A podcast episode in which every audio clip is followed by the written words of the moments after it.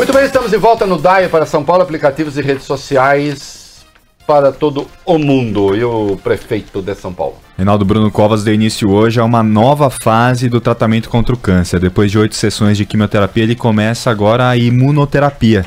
De acordo com o médico infectologista Davi Wip, chefe da equipe que cuida do prefeito, o tratamento de químio foi eficiente, mas não suficiente.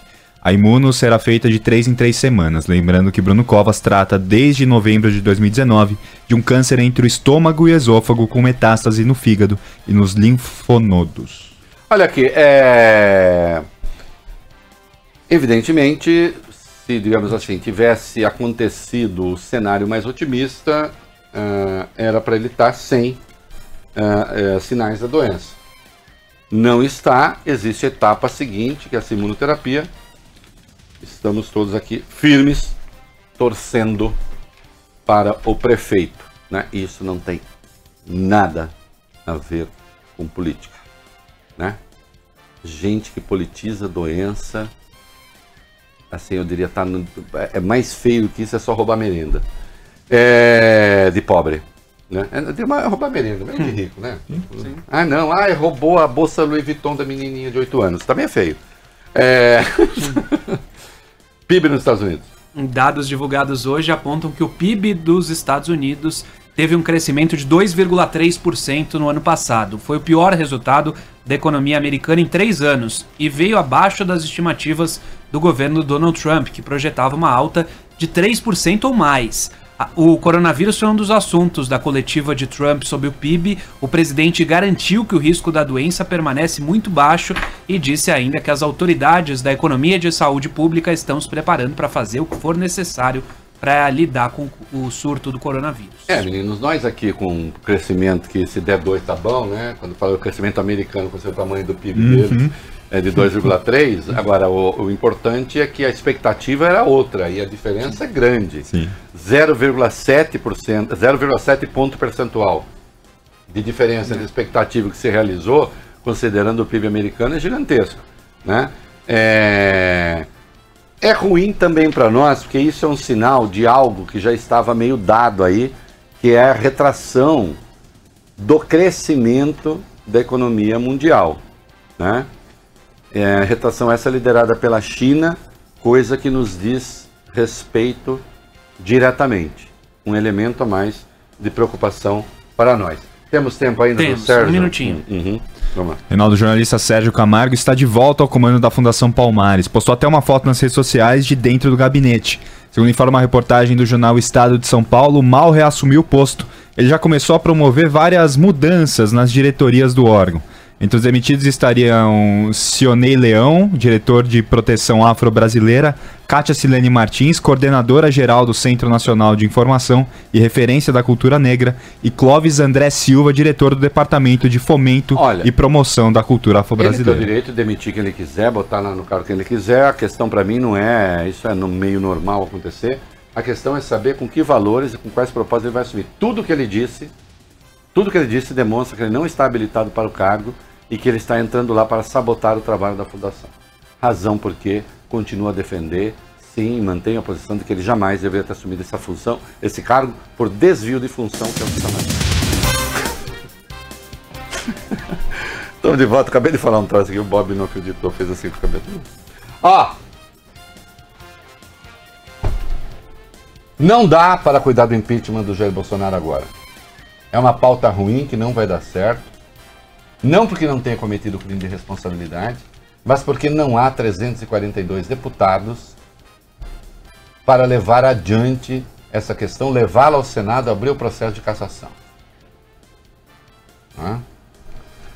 E também hoje não haveria os dois terços do Senado para caçar. É que eu não levo muito isso em conta, porque esta conta deriva muito da outra. Hum. Se você consegue os 342 deputados, você já, já gente consegue... virando, né? É, isso, você consegue os dois terços de senadores. Uhum. Mas não conseguindo aqui, não consegue lá, obviamente, até porque lá é a segunda etapa. Então não, não, não caio nessa, não caio nessa conversa. Não? Agora, a Câmara vai ficar em silêncio? Não. Há o que fazer. Primeira coisa, convocar o general Augusto Heleno. General, o senhor foi muito simpático na abordagem que o senhor fez a mim, talvez não fosse de novo, mas eu continuo a ser uma pessoa educada. O senhor sabe que não deveria ter falado aquilo. Não é a sua tarefa. O seu cargo se chama, a sua pasta se chama Gabinete da Segurança Institucional. Quando o ministro do Gabinete da Segurança Institucional incita, direto ou indiretamente, pessoas a às ruas contra o Supremo e contra o Congresso, ele se transforma no ministro da Insegurança Institucional. Então o senhor tem que ir lá se explicar. Mas a sua imagem foi usada, o senhor disse que não autorizou, mas também não censurou o ato. E nem pediu que as pessoas fiquem em paz e respeitem a Constituição. Então ele tem de ir lá prestar depoimento. A Câmara tem de caçar Eduardo Bolsonaro e o Senado tem que caçar Flávio Bolsonaro. Eduardo Bolsonaro, pelo conjunto da obra, eu não preciso dizer aqui, as muitas vezes por dia em que ele quebra o decoro parlamentar. Achem lá no meu blog, eu citei trechos do Código de Ética. É, Dudu, o debate comigo é mais texto, né? É... Você gosta, né, de ficar é, tentando lacrar contra ah, alguns esquerdistas ingênuos que acabam caindo na sua teia, né? ou então de praticar as indignidades que você e outros praticaram contra a jornalista Vera Magalhães, e aí, no caso dela, não por desinformação, óbvio, mas porque vocês não podem sentir o cheiro de uma mulher inteligente, que isso excita a fúria dos algozes que há em vocês. Então esse quebra decoro todo dia. O Flávio, não pelas coisas horrorosas lá do gabinete dele como deputado estadual, mas por causa da foto do, do vídeo do cadáver. Tá achando o quê? E das ilações que fez. Mas, Câmara e Senado têm que ficar atentos. Deputados e senadores que forem a essa marcha golpista têm de ser denunciados ao Conselho de Ética e têm de ser caçados. A democracia não é o regime em que tudo pode. Já disse aqui, o regime em que tudo pode é tirania para quem é amigo do tirano e para o próprio tirano. A democracia é justamente o regime em que nem tudo pode. Há regras no jogo. Será que a democracia deve ser tão democrática a ponto de permitir que as pessoas atuem para solapá-la? Minha resposta é não. Eu tenho essa clareza desde sempre. Eu até brinco na minha coluna da Folha, eu afirmo isso, o Bob, desde que o PT parecia mais eterno do que aquela imagem daquele senhor carregando um bacalhau na embalagem de emulsão Scott.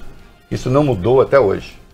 É que você não teve asma. Quem teve asma tomou esse negócio, vomitou até os bofs. Não, não que não seja bom, não sei. Talvez seja. Eu não vomitei até os bofs porque eu não vomito, mas eu sofria mas a embalagem continua a mesma. Né? Quando eu tenho asma criança, tenho 58, tenho asma. Né? Desde quando o PT parecia mais eterno do que a embalagem de emulsão Scott, eu já dizia isso. A democracia não permite tudo. Quem diz? A democracia não pode permitir que se atue para solapá-la. Então, os senhores deputados, Carla Zambelli entre eles, aquela, aquela que o Moro adora, né? É, já anunciaram adesão em nome da imunidade parlamentar e da liberdade de expressão. Peraí, você quer liberdade de expressão para fechar a casa a qual você pertence que lhe garante a imunidade? É isso? Você e outros? Então há o que fazer. Há o que fazer. Tem de convocar o general. Tem de caçar a filharada. Não porque são filhos.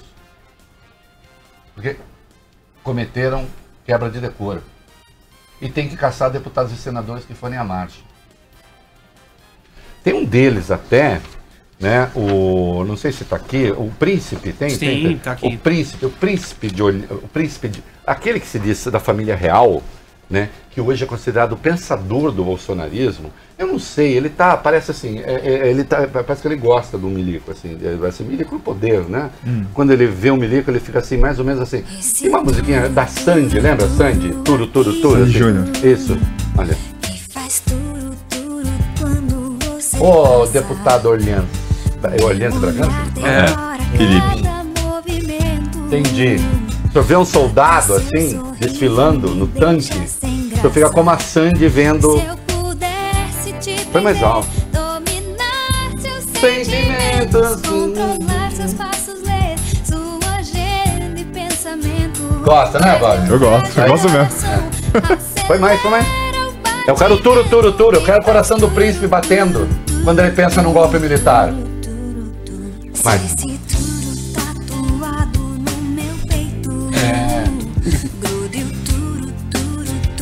Uma homenagem ao nosso príncipe golpista. Deixa sua marca no meu dia a dia. Hum. Porque tem gente assim, não pode ver uma botina. Ver um coturno já fica louco. Eu não gosto. Ô, príncipe, vai ouvir a Sandy Júnior, que é bacana, é bacaninha. Tá? Aliás, tem uma versão da. Meu Deus, vai fugir o nome da cantora? Não, não vai. Eu até já fui a show dela, outro dia ela cantou no show do amigo meu. Aquela cantou Caetano, caramba. Ah! Qual delas? Quem? Maria Gadu? Maria Gadu. A Maria Gadu, a Maria Gadu fez uma versão bonitinha dessa música. Olha aqui. Então há o que fazer e é preciso que se faça. Para começo de conversa. Para começo de conversa. Tá? E depois é preciso dar sequência às explicações. E finalmente, para encerrar o que fazer, presta atenção: os militares, nessa altura, a cúpula militar, sabe que entrou numa roubada. Que notem que o Bolsonaro leva os militares, ele os degrada, depois ele os traz de volta tentando se proteger. Uhum. E hoje os militares estão numa encalacrada. Ah, as lideranças da Câmara e do Senado que contam precisa, precisam iniciar uma conversa com a cúpula das Forças Armadas, que não está comprometida com este erro, para começar a cuidar da retirada. As Forças Armadas têm de voltar a se profissionalizar e não pode se contaminar ainda mais com o governo Bolsonaro. É preciso atuar na resistência democrática dentro da lei. É disso que se trata. Ah, temos mais um tempinho? Ah, tá. O Bolsonaro não negou, né? Ele, ele disse que ele tem 35 milhões de seguidores uhum. e tal, e que ele passou só para os amigos dele, não sei o quê. Mas nós precisamos deixar registrado aqui a fala do Rodrigo Maia no item 9. O que foi que disse Rodrigo Maia sobre a adesão do presidente a essa patuscada? É, o presidente da Câmara, um dos alvos dessa manifestação do dia 15, falou sobre o assunto. Foi uma resposta institucional. Ele disse: criar tensão institucional não ajuda o país a evoluir. Somos nós, autoridades, que temos de dar o exemplo de respeito às instituições e à ordem constitucional. O Brasil precisa de paz e responsabilidade para progredir. Só a democracia é capaz de absorver sem violência as diferenças da sociedade e unir a nação pelo diálogo. Vejam que é um pronunciamento sereno. Poderia ser mais duro. Uhum. Foi sereno. O Dias Toffoli, presidente do STF, também, vamos direto para fala, Bob, também se manifestou. O Brasil não pode conviver com um clima de disputa permanente. É preciso paz para construir o futuro. A convivência harmônica entre todos é o que constrói uma grande nação. Não existe democracia sem um parlamento atuante, um judiciário independente e um executivo já legitimado pelo voto. Sociedades livres e desenvolvidas nunca prescindiram de instituições sólidas para manter a sua integridade. Ah, quem teve a reação mais dura, mas isso é meio característico, o decano do Supremo, que é o Celso de Mello, né, é, falou com dureza, mas ainda assim eu achei as falas muito suaves, sabia?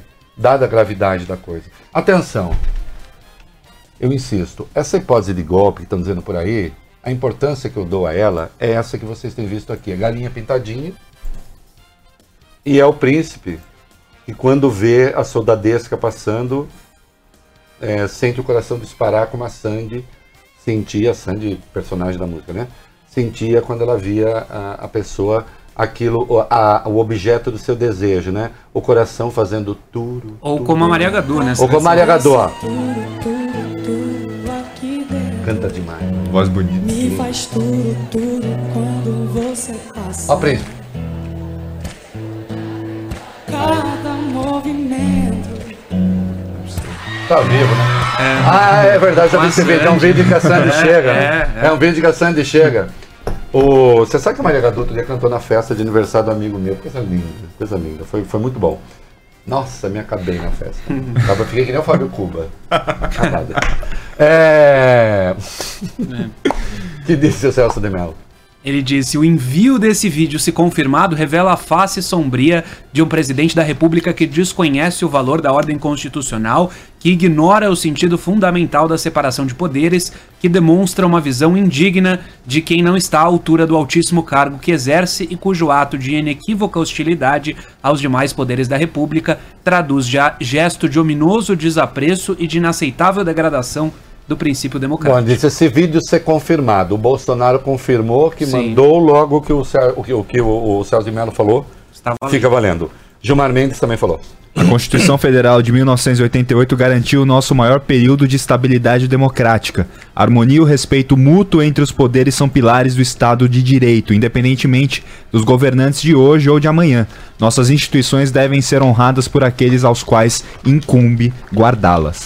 É isso aí, nós temos ainda outras reações, nós vamos para os comerciais e voltamos, tem outras coisas aí pra gente falar. Estamos de volta no Daio para São Paulo, aplicativos e redes sociais para todo o Brasil. Eu não sei porque o cara senta ali, quer sabotar o vídeo. Avião sem asa, fogueira sem brasa, sou eu, assim sem você. É, no Daio para São Paulo, aplicativos e redes sociais para todo o Brasil. Amanhã não percam o Diga Não, que nós estamos na campanha do Sérgio Moro, tá? Amanhã nós temos novas dicas para vocês. Estou até pensando em fazer um livrinho. Ah, É, fazer um livrinho nosso, dicas, diga não, né? E nós dizendo qual é o nosso não, tá? É, isso não tem nada a ver com o diga não da, da- da- das mulheres que eu sou a favor. Quando é outra coisa, né? Não é não. Não é não, não é não. Acabou. Ixi, Maria, isso eu falo para minhas filhas desde que elas se tornaram, não é não, acabou. Fim, né? Ah, não, mas já, não, não acabou. É, sim, o que, que nós temos? Mandar mensagem de texto e voz para cá, Bob Furuia? 11 999 592 Nossa, 100. o Bob já decorou, hein? Você viu? Rápido. É. Boa noite, Reinaldo Azevedo, equipe do É da Coisa. Aqui é José Luiz de Ouro Preto. Quem é que poderia entrar com ação de ilegalidade contra essa greve dos policiais? Ministério Público, quem que poderia entrar e por que, que já não entraram com isso? Continuo com esse excelente trabalho. Ah, primeiro, não, quem tem que atuar diretamente nessa história é o Ministério Público. Né? Ah, Trata-se de um crime. Trata-se de um crime. É, e, e, claro, depois o executivo tem que demitir as pessoas. Atenção, a greve de policiais é proibida. Pura e simplesmente, é proibida. né? Essas pessoas têm de ser responsabilizadas. Mas, como nós vimos, há um flerte. De novo, lamento, eu tenho que dizer, do Bolsonaro com isso. Ele não fez uma live e preferiu atacar o Cid Gomes. Não que o Cid tenha feito a coisa certa, não fez. Não fez. Mas ele estava ao lado de um ministro que chamou aquela barbaridade de legítima defesa. Bolsonaro, Vossa Excelência está tirando investimentos do Brasil está impedindo que investimentos cheguem ao Brasil. Pare de atrapalhar o Brasil. Por favor. Ah, que mais? Qualquer redução que há de criminalidade em Estado, o Moro tenta capitalizar como se fosse uma glória particular. E com relação a esse negócio do Ceará, ele não se manifesta e, e se omite, na verdade.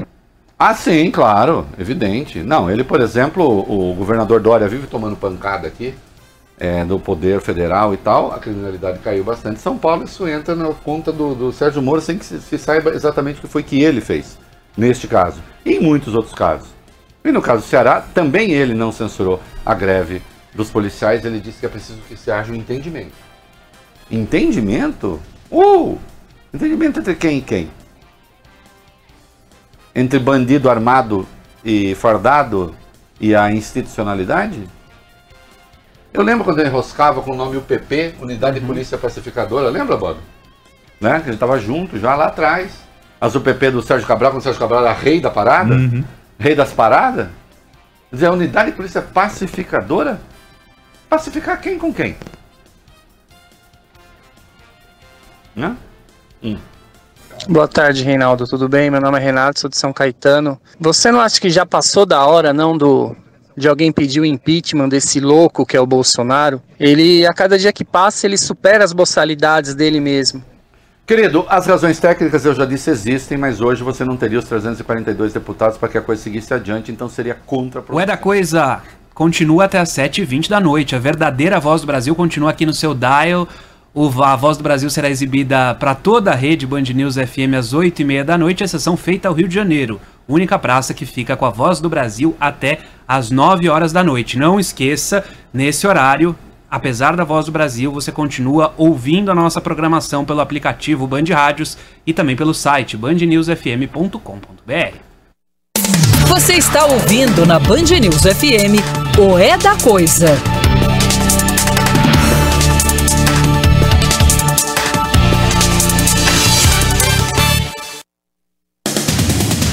Muito bem que ela deu uma risadinha porque voltou e eu tava aqui com o celular apurando.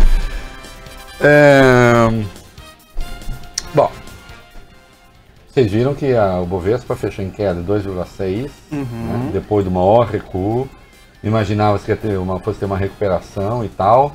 E o dólar a 4,4764. Novo recorde chegou à máxima de 4,5016.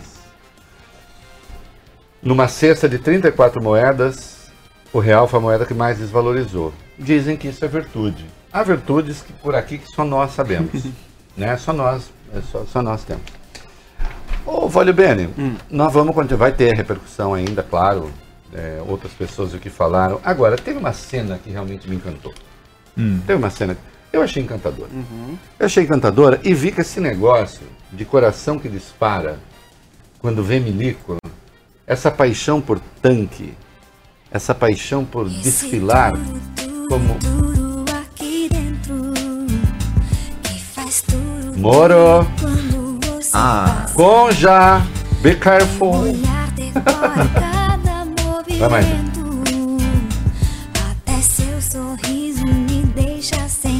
Só que o Moro, quando ele tá viu, ele viu o cara conduzindo o tanque, um tanque, né? Ele não, ele não aguentou. Ele lembrou da sangue e o coração. tanque de, de guerra. Tanque de guerra, Grandão. grandão, Com arma. com arma, soldado forte, viril, hum, conja. Ah, o que, que tem? Tanque papuda? O ministro da Justiça, Sérgio Moro, ficou em silêncio sobre os últimos episódios envolvendo o ato do dia 15, agressões contra jornalistas, o chamado dofa-se do general O Heleno. dofa-se foi um verbo que foi criado aqui. Na verdade, foi um amigo meu, cujo nome não declinarei. Ô, meu amigo, você tá ouvindo? Beijo, né? Um gênio. É, tal, ele falou, não, usa o dofa-se. dofa-se." então, dofa-se, pronto, né? Dofa-se pode falar. O dofa-se do general, né? Ah, Mas o ministro Sérgio Moro anda falando sobre outras coisas. Hoje, por exemplo, ele postou uma foto e um vídeo sobre a visita dele do ministro da Defesa, Fernando Azevedo, à penitenciária federal da Papuda, em Brasília. Está em vigor no local a GLO, Garantia da Lei e da Ordem, desde fevereiro do ano passado. Foi prorrogado até setembro desse ano. O emprego das forças foi uma solicitação do governo local depois da transferência de Marcos Camacho, Marcola, chefe do PCC. Agora, Reinaldo, o que mais chamou atenção no vídeo publicado hoje foram as imagens do ministro Sérgio Moro em cima de um tanque de guerra. O ministro percorreu o perímetro da Papuda a bordo de um VBT-P Guarani, modelo de tanque. olha. Vocês imaginem, né? Se um outro ministro da Justiça qualquer de um outro governo, numa operação de garantia da lei da ordem, subisse num tanque, desfilasse num tanque, todo sobranceiro e pimpão, né? Este tabaréu de Maringá. Ah, você é de dois córregos, sim, mas não me comporto como tabaréu. Essa é a diferença. Né? Que dois corg é menor ainda, sei lá, cabe umas 10 dois corg em Maringá. Né? É, mas não imagino que eu estou falando de Roma. Sabe aquela coisa? Roma locuta, causa finita est. Né? Roma falou, a questão está encerrada. Desfilar de tanque um dia depois de todo esse bate-boca sobre intervenção militar no Congresso, sobre intervenção militar no Supremo, sendo ele um civil que se quiser visitar para saber como anda, pode até deve fazê-lo, mas desfilando sobre um tanque, como se o Brasil vivesse sob intervenção militar, uma das coisas mais vergonhosas, constrangedoras, ridículas de que eu tenho memória desde que eu acompanho política. E olha que eu era metaradinho, comecei cedo a acompanhar política, eu tenho 14 anos, meu Deus. Menino ruim de bola, míope, vai fazer o quê? Vai acompanhar política. Eu odeio tanto isso. Não, poderia ter me preocupado de outras coisas. Né? Se, se eu queria ser o. O Ortega Gasset, no livro A Rebelião das Massas, ele fala do, do homem massa. O homem não faz esse negativo. O homem massa é aquele que está preocupado apenas consigo mesmo, não, não tem uma preocupação além de si. Não. Momento cultural. Não, aí eu vou, é ruim de bola, ruim de jogar, vai, entendeu? Míope, vai se interessar por política. E eu nunca vi nada tão ridículo, tão estúpido, né? Como essa, esse desfile do Sérgio Moro sobre um tanque. É patético, especialmente porque ele assiste a esse espetáculo de vulgaridade e não diz nada.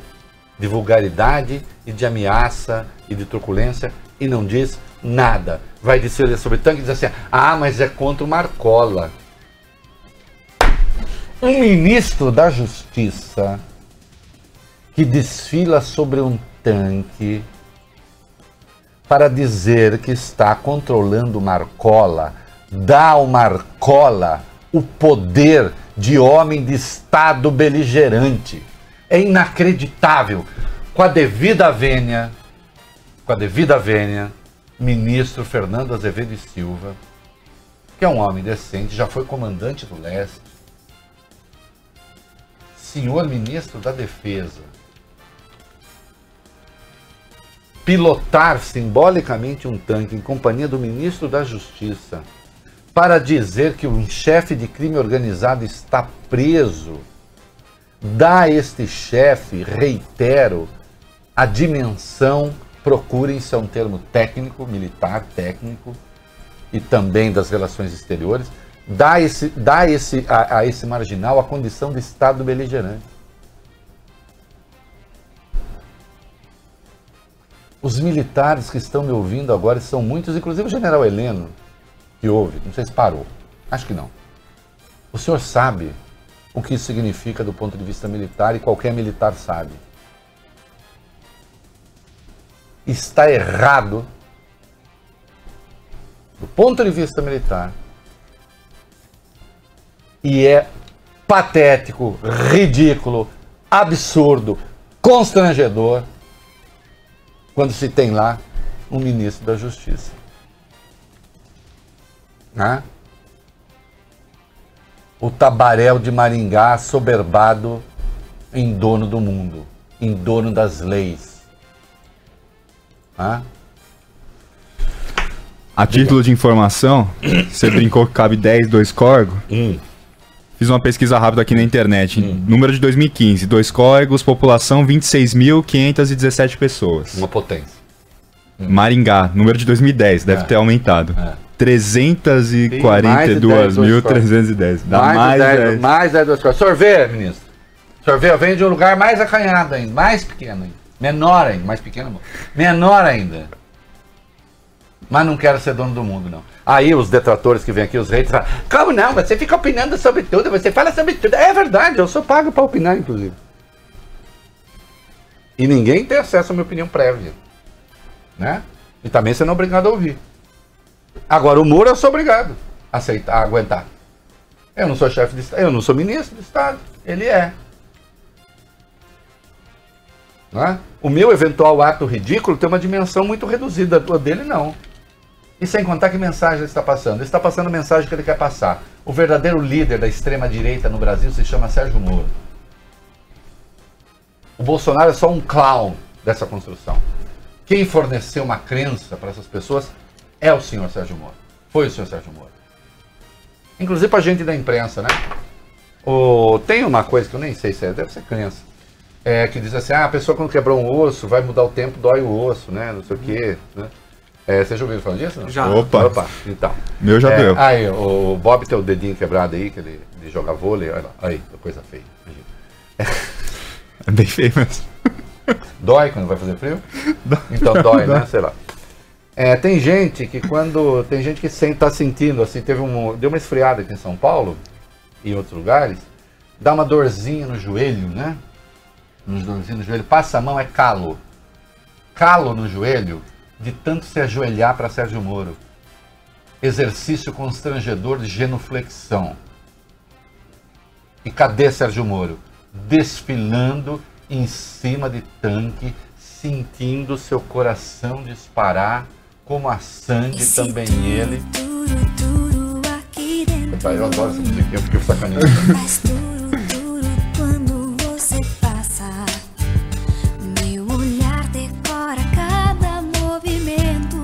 Vamos começar, vale bem. Até seu sorriso me deixa sem graça.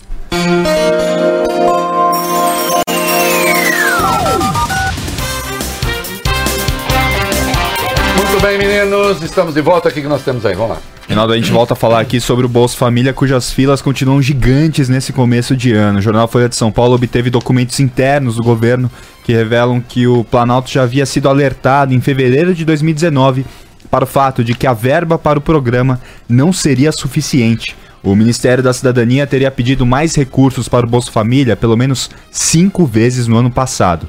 E todas as solicitações foram barradas pela chamada Junta Orçamentária, formada pelos ministros Paulo Guedes da Economia e Onix Lorenzoni, então na Casa Civil e hoje na Cidadania. Olha, depois não reclame, eu sei que a situação é difícil.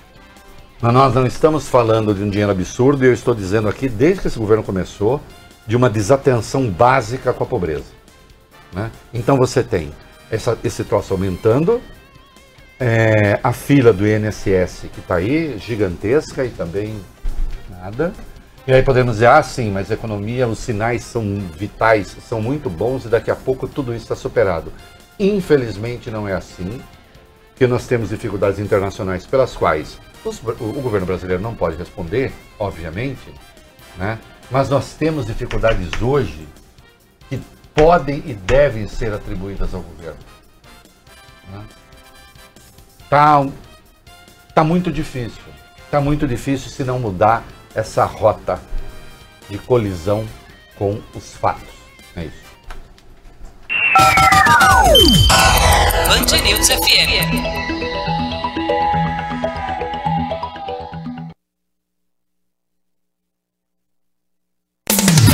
Está ouvindo na Band News FM o É da Coisa. Muito bem, estamos de volta e, claro, né, há muita repercussão ainda sobre essa história toda do, do, do bolsonarismo e da- das agressões. Lembrando sempre a agressão vil de que foi vítima a Vera Magalhães, a jornalista Vera Magalhães. E pouca gente sabe, mas foi minha aluna no colégio. Né? Com isso eu não estou querendo dizer que eu exerça. Não. Só estou dizendo que foi minha aluna no colégio. E o que eu fico fascinado, fascinado às avessas, né, no caso da Vera e de outras mulheres, da Patrícia Campos Melo, assim, primeiro que ah, nos dois casos o ódio às duas é porque tocam em aspectos muito graves, né? A Patrícia Campos Melo, sistema de impulsionamento e portanto financiamento de campanha, e a Vera pegou a informação de um grupo de gente lá dizendo não, eu vou financiar esse troço que está aí. E já fiz isso durante a eleição. Será que foi declarado? Não foi? Bom, então a coisa é grave. Mas também há o ódio à mulher. É uma coisa. Assim, é misoginia mesmo. É misoginia mesmo. Eu. E eu aqui dou um testemunho que é o seguinte. É claro que eu reconheci a existência da misoginia, é claro que a minha mulher me falava coisas a respeito, amigas falavam coisas a respeito, Mas eu passei a ter uma vivência muito mais clara disso quando eu tive filhas. E as minhas filhas foram crescendo e foram me contando coisas do dia a dia. E de como se tem ódio à mulher. O ódio à mulher é real no Brasil. O desprestígio é real. As mulheres que têm poder enfrentam mais discriminação mesmo, enfrentam piadas infelizes, enfrentam, e enfrentam o ódio dessa macharia fedorenta, moralmente fedorenta, né? que diante de uma mulher que se exerce, que tem poder, que fala coisa, é capaz de recorrer aos ataques mais vis, mais insanos e mais grotescos. Obviamente, minha solidariedade à Vera, né? mas ela sabe também, e é inteligente o bastante, eu sei disso desde que ela tinha 15 anos, que isso é muito mais amplo.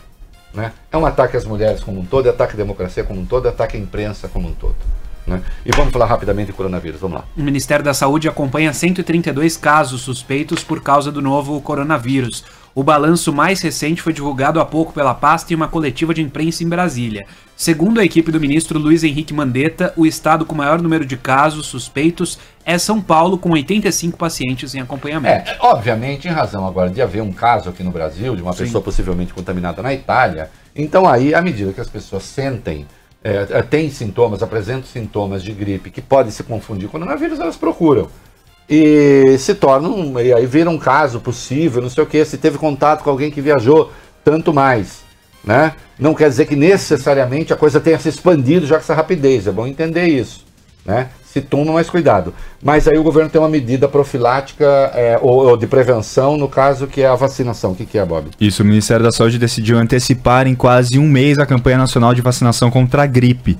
A decisão foi anunciada pelo ministro da Saúde, Luiz Henrique Mandetta, em entrevista coletiva ao lado do governador de São Paulo, João Dória. Segundo a pasta, o início de imunização começa no dia 23 de março. É, a imunização também ela atende, primeiro, não deixar profissionais de saúde fragilizados, atende também a outros pressupostos, né? É, vac- os sintomas da gripe são muito parecidos com os do coronavírus. Quem toma a vacina tem uma grande chance de não ter essa gripe comum, portanto não se confundir com coronavírus e, portanto, não aumentar o número de casos suspeitos, o que só contribui para elevar o pânico. Então, está correta também, é uma medida correta, né? E dá tempo ainda da gente falar, até a gente encerrar com a musiquinha. Ô, sabe aquela, então viaja no meu corpo, sem medo de ser feliz. Essa gente que, tá, que não pode ver um militar, ache para nós, vamos encerrar com ela daqui a pouco. É... Dá, dá para você falar, Evalio Beni, Dá. e ao mesmo tempo cuidar da Sim, máquina, o sim. acordo que sobe no telhado? Hum. O acordo que sobe no, no telhado é qual número? É o Desculpa. 19. 19. Ah, 19 tá aqui na mão, então, Reinaldo. Vale lembrar aqui que o início da crise é, sobre o orçamento foi aquela declaração do general Helena, a gente já falou do DOFAS aqui. Isso, do, do É, orçamento, né? Exatamente. E antes da fala do ministro, estava sendo fechado um acordo nos bastidores para chegar ao meio termo. O governo conseguiria ficar com 11 bilhões a mais de um total de 30. Os outros 19 ficariam com as emendas. É, agora esse acordo, evidentemente, depois de tudo isso, vai ter que tudo ser repactuado, que ser conversado.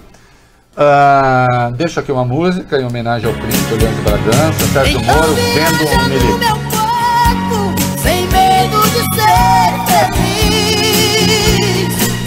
E Eu te dou meu amor, lá no caminhão, lá no trucão. como nunca fiz. Perco a cabeça, Perde, né, Sérgio? Eu sem juízo faço seu jogo, sou seu brinquedo, o seu presente que caiu do céu. Faço de tudo pra te agradar. Tome em meus braços, te faço chorar no tanque. Sonhar, Mas nem amanhecer, você já me Você ouviu o É da Coisa na Band News FM.